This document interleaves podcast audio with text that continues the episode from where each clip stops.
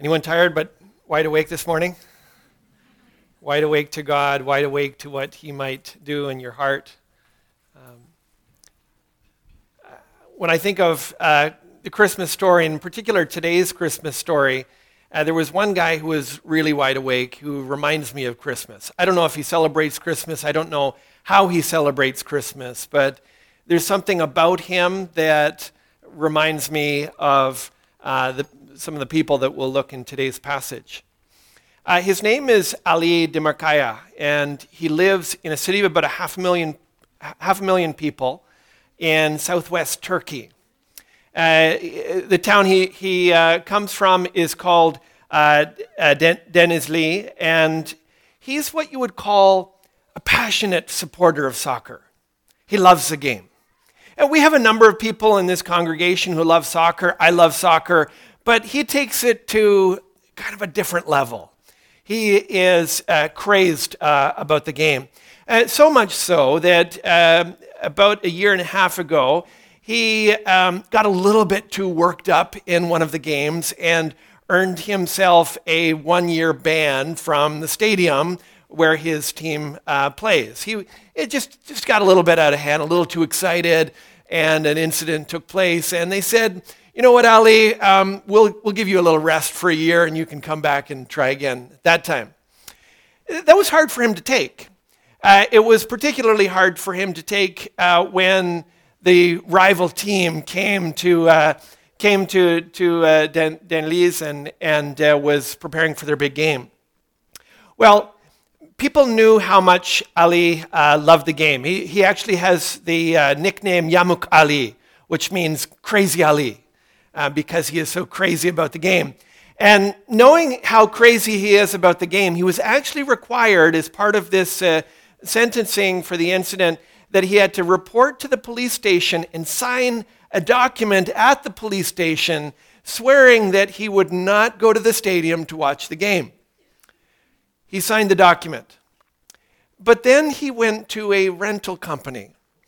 And for $86, he was able to rent a crane that hoisted him up over top of the stadium wall so that he was able to watch the game and not only watch the game, but actually lead the, the, the, fans who knew his reputation and how much he loved the game, lead them in a big cheer uh, as they went on to win 5 0 over their great rivals.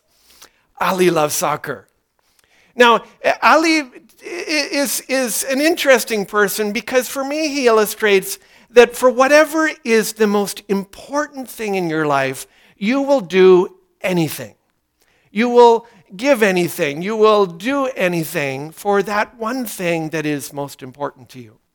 For Ali, for, for Yamuk Ali, that is his game of soccer, the beautiful game. For the people in our story today, for the wise men, that thing that they were willing to do, whatever it takes, was the Christ child. It was seeing and encountering that long promised Savior that the scriptures pointed to and that they had heard rumors of.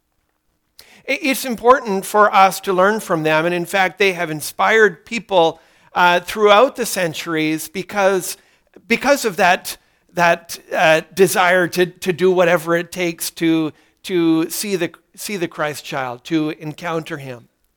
Uh, they help us because maybe for some of you, you are on a journey. And often there are obstacles in the journey people's tradition, people's biases, people's background, different things can become obstacles in that journey. And so we can learn from these Christmas seekers. They're also helpful because for some of us, the problem is it's all become just too familiar. And that familiarity can become the obstacle that really helps us, really keeps us from hearing the Christmas message, from uh, responding to the message as it is rather than it getting lost in all of the other things that have been associated with Christmas over the years.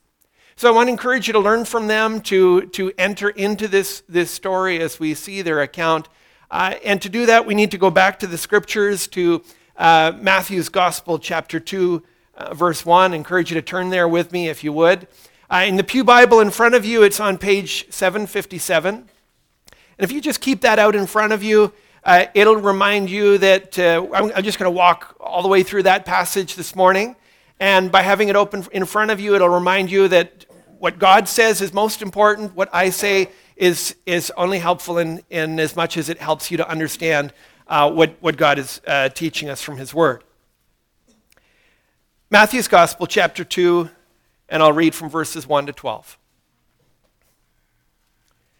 Now, after Jesus was born in Bethlehem of Judea in the days of Herod the king, behold, wise men from the east came to Jerusalem, saying, Where is he who has been born king of the Jews? For we saw his star when it rose and have come to worship him. When Herod the king heard this, he was troubled, and all Jerusalem with him. And assembling all the chief priests and scribes of the people, he inquired of them where the Christ was to be born. They told him, In Bethlehem of Judea, for so it is written by the prophet. And you, O Bethlehem, in the land of Judea, are by no means least among the rulers of Judah. For from you shall come a ruler who will shepherd my people Israel. Then Herod summoned the wise men secretly and ascertained from them what time the star had appeared. And he sent them to Bethlehem, saying, Go and search diligently for the child, and when you have found him, bring me word, that I too may come and worship him. After listening to the king, they went on their way. And behold, the star that they had seen when it rose went before them until it came to rest over the place where the child was. When they saw the star, they rejoiced exceedingly with great joy. And going into the house, they saw the child with Mary, his mother and they fell down and worshiped him. Then, opening their gifts, they offered him, uh, opening their treasures, they offered him gifts gold and frankincense and myrrh. And being warned in a dream not to return to Herod, they departed to their own country by another way. This is the Word of God. Now, the first thing that we learn here is that Christmas seekers go the distance.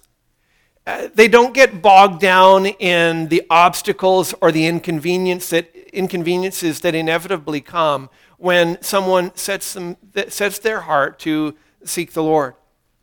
Like Yamuk Ali, they do whatever it takes to get to Him, to see Him, to encounter Him. Christmas seekers go the distance. Now, in verse 1, when this story opens, we learn that it has been some time has passed since Jesus has been born. And uh, some, some visitors from the east have arrived in Jerusalem. Uh, these uh, wise men, or magi as they're called, uh, would likely have come from Persia or Babylon. Uh, they would have been trained in Zoroastrianism and astrology. And as magi or as wise men, their role was to serve as uh, advisors to their king. They would, have, they would have been trained in various arts and would have been expected to give uh, wisdom and direction and leading to the, the royal officials that, that uh, they served under.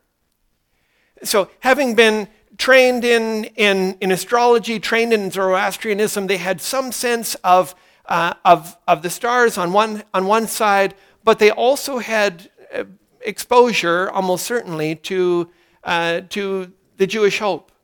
Because ever since the exile to Babylon, there had been a sizable settlement of Jewish people living in the East and settling in that land. And they would likely have been exposed to their teachings and have heard the rumors of a long anticipated Savior, of a, a coming king who would not only rule but bring salvation and bring hope and peace. And, and having heard those rumors, having having listened to those, those uh, uh, teachings from, from the uh, Jewish community, they also saw that there was something unusual happening in the sky.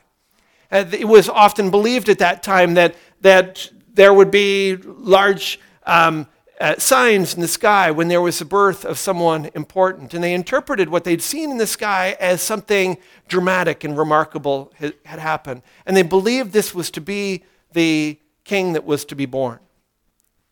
So there was that, uh, sense of anticipation. And the trip that they've taken to get to this point is likely over 1,200 kilometers. They have probably been on camels now for more than six weeks.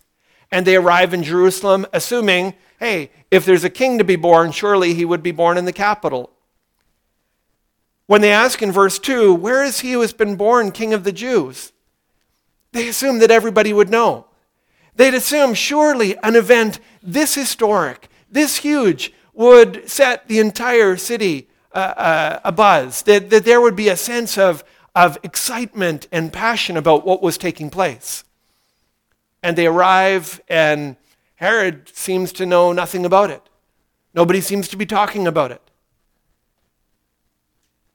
They're not even Jewish, and they're convinced that the long awaited birth of the Messiah surely is worth a 1,200 kilometer journey. Surely it is worth their attention, their devotion, their commitment. They, they have that, that sense of, of anticipation. And so they're stunned when there's not more joy and there's not more excitement. Verse, th- verse 3, though, tells us why.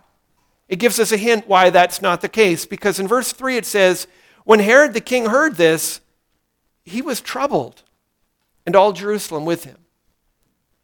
He was troubled because the birth of a king, someone who would rightly lay hold to this, this uh, title of king, would become his rival. He would be a threat, a threat to his power and to his authority. And when it says, and all Jerusalem with him, it's with a recogni- recognition that it would not just be his rule and his power that would be threatened, but there would be others also. Because Herod knew that he didn't rightfully deserve that throne. He wasn't a son of David, he wasn't even a son of Abraham. He, he didn't rightfully uh, inherit that throne, he had taken it. And so he feels the threat of that feels that in the birth of a true Savior King, that his own power and authority would be uh, at stake. It's the same thing today that keeps people from really entering into uh, the celebration of Christmas. We can sing the songs, we'll enter into the traditions, but we know that if we are to truly worship Christ as King, as the Son of God and the Savior of the world, it means that He has the right to rule and I don't. It, it means that, that he, he, he has authority over my life and I need to submit. If He is King, then I'm not. If He will lead, I need to follow. And many of us feel threatened by that. Threatened by that, not so much in the general sense, but there's often particulars that we don't want someone with that kind of authority in some of the details of, of our lives that we would like to be our own king over.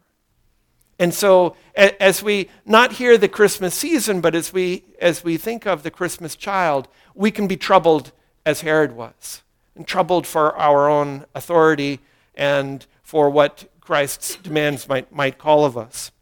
But Christmas seekers go the distance. They, they also act on God's word. Uh, because what we see in this passage is that while God gets the attention of some astrologers through a, through a star, the star wouldn't ultimately be enough. The star was only to get their attention to drive them to the scriptures that would lead them to Christ. And so uh, Christmas seekers need to respond to the word that they're given. It's interesting in this passage because it gives us a little insight into the heart of God, a little window into how God operates in this world. Because in Scripture, astrology is condemned. Uh, God forbids looking to the stars for guidance because so often it is those stars that keep people from seeing and responding and being led by the one who made the stars. They, they more often than not get in the way. And so, while God forbids that, He isn't beyond using them, uh, using the stars to get the attention of some stargazers. And, and that's what He does in this passage. As you hear reports of people coming to Christ from around the world, it's interesting. He does, he, God continues to do things like this. He may, to some people, in, in, in this passage, He's getting people's attention through the stars. Uh, for other people, he'll get their attention through revealing himself in a dream, uh, through revealing himself through a remarkable miracle. For other people, they give testimony to sounds or voices or different ways that God will reveal himself and get their attention. Uh, I stayed in the home of one man when I was visiting a church in the Windsor area, and he, he told me of how he came to, to know Christ. Because as, as he first told me about his background and his story, I thought, I don't know, frankly, how, how you would come to know Christ. Because he said, when I left work every day, I'd get off, he had a factory shift, and he would stop off at a series of bars on the way home from work. And he would drink at each of those bars, and he just kept that as a pattern. And he would drink his way home, he would get home, he would continue drinking, and, and uh, that was his pattern. And on this particular day, he had made it to his third bar. And he was already drunk. He had uh, entered in, he, he'd sat down, he had begun drinking at this, at, at this particular bar. And he said to me, Paul, as clearly as I'm hearing your voice right now, I heard what was eh, felt to me as a voice from heaven that called out my name. And I looked around and there wasn't anybody that I knew, there wasn't anybody calling, and I knew that it was the uh, voice of God. And he said, Paul, I stood up in the bar where I was and I looked up to heaven and I said, Yes, Lord. And eh, it, it just, it, God used that opportunity to get his attention.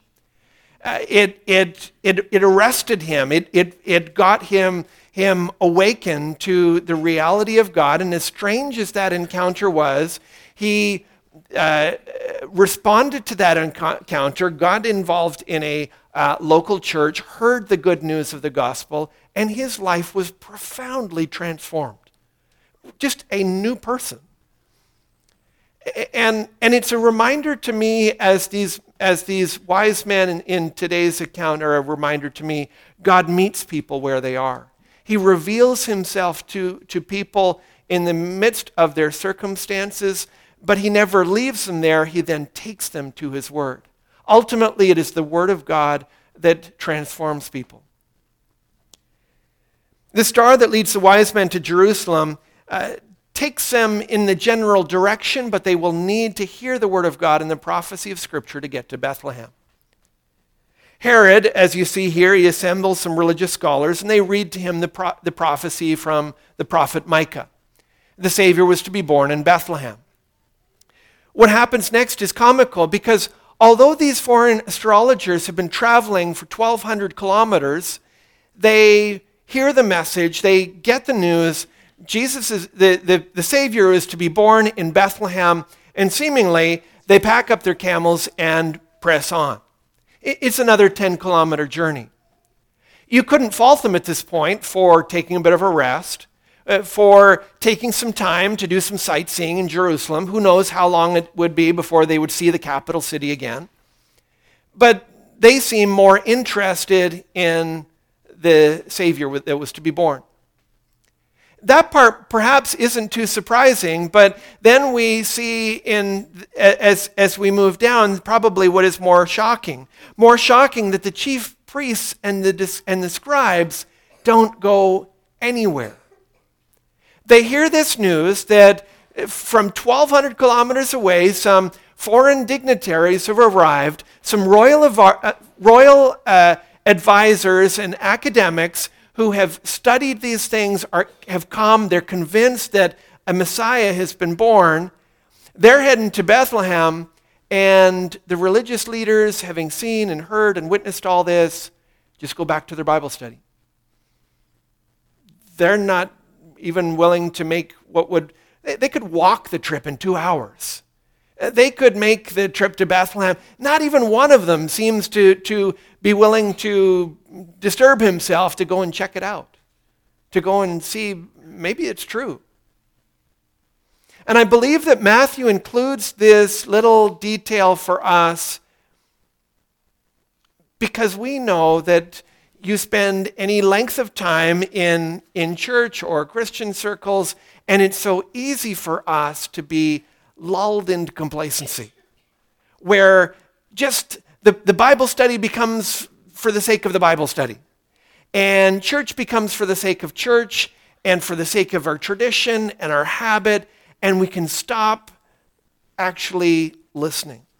We can stop actually responding and, and fail to recognize that it is only in responding to the Word of God that we can find Christ.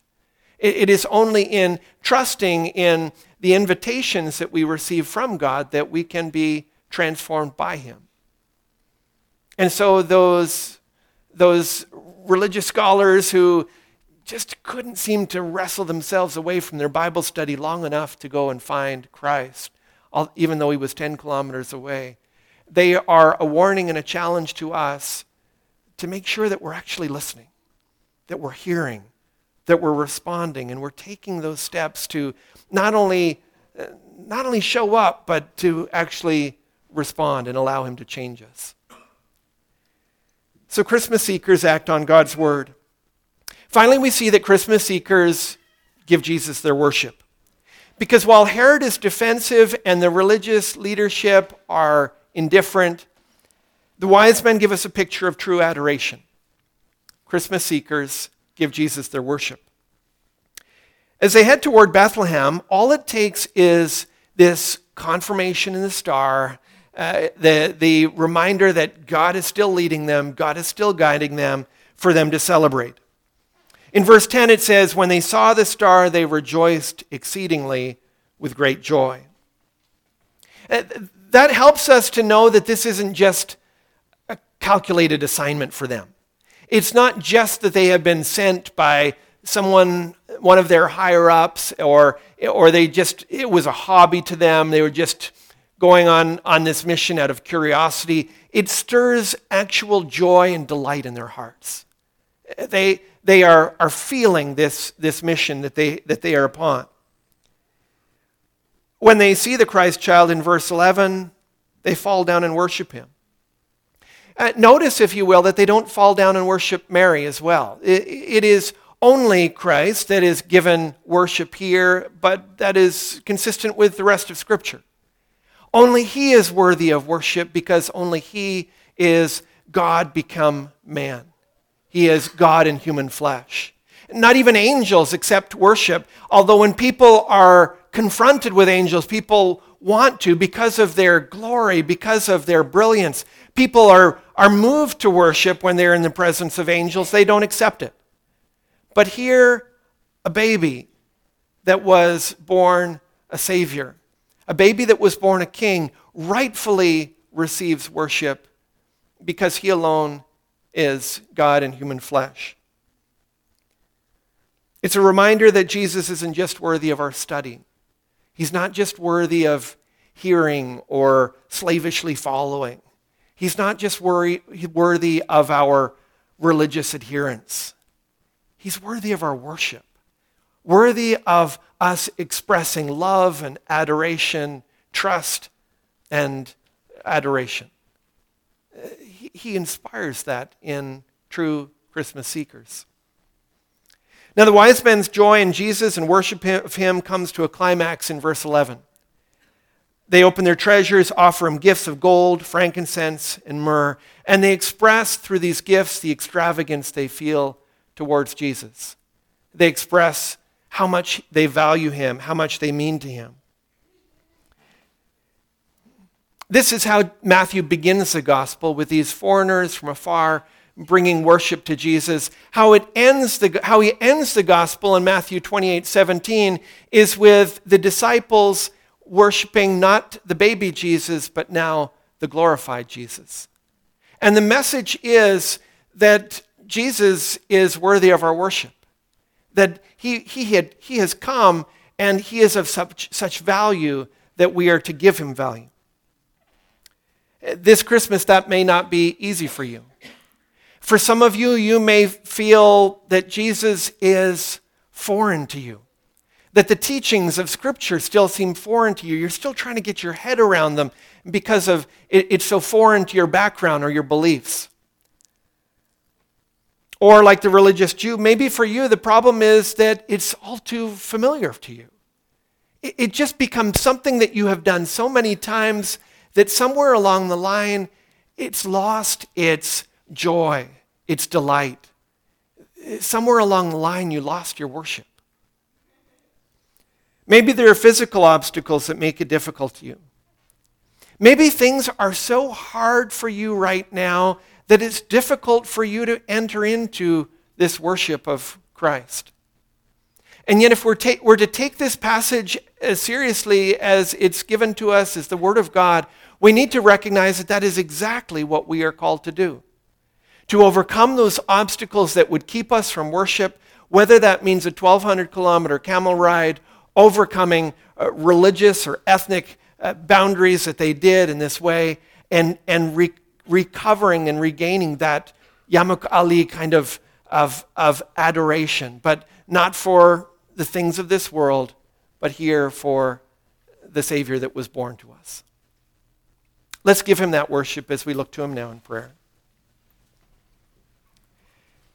Heavenly Father, we do thank you for sending Jesus. He deserves our worship, our gifts. He deserves our attention and our delight. Because he's the promised king, the savior of the world, and because he's the Son of God. Father, we thank you for the peace that he gives, the joy that he grants, and the eternal life that he offers. Thank you for the riches that are ours in him we worship him as our King. In Jesus' name, amen.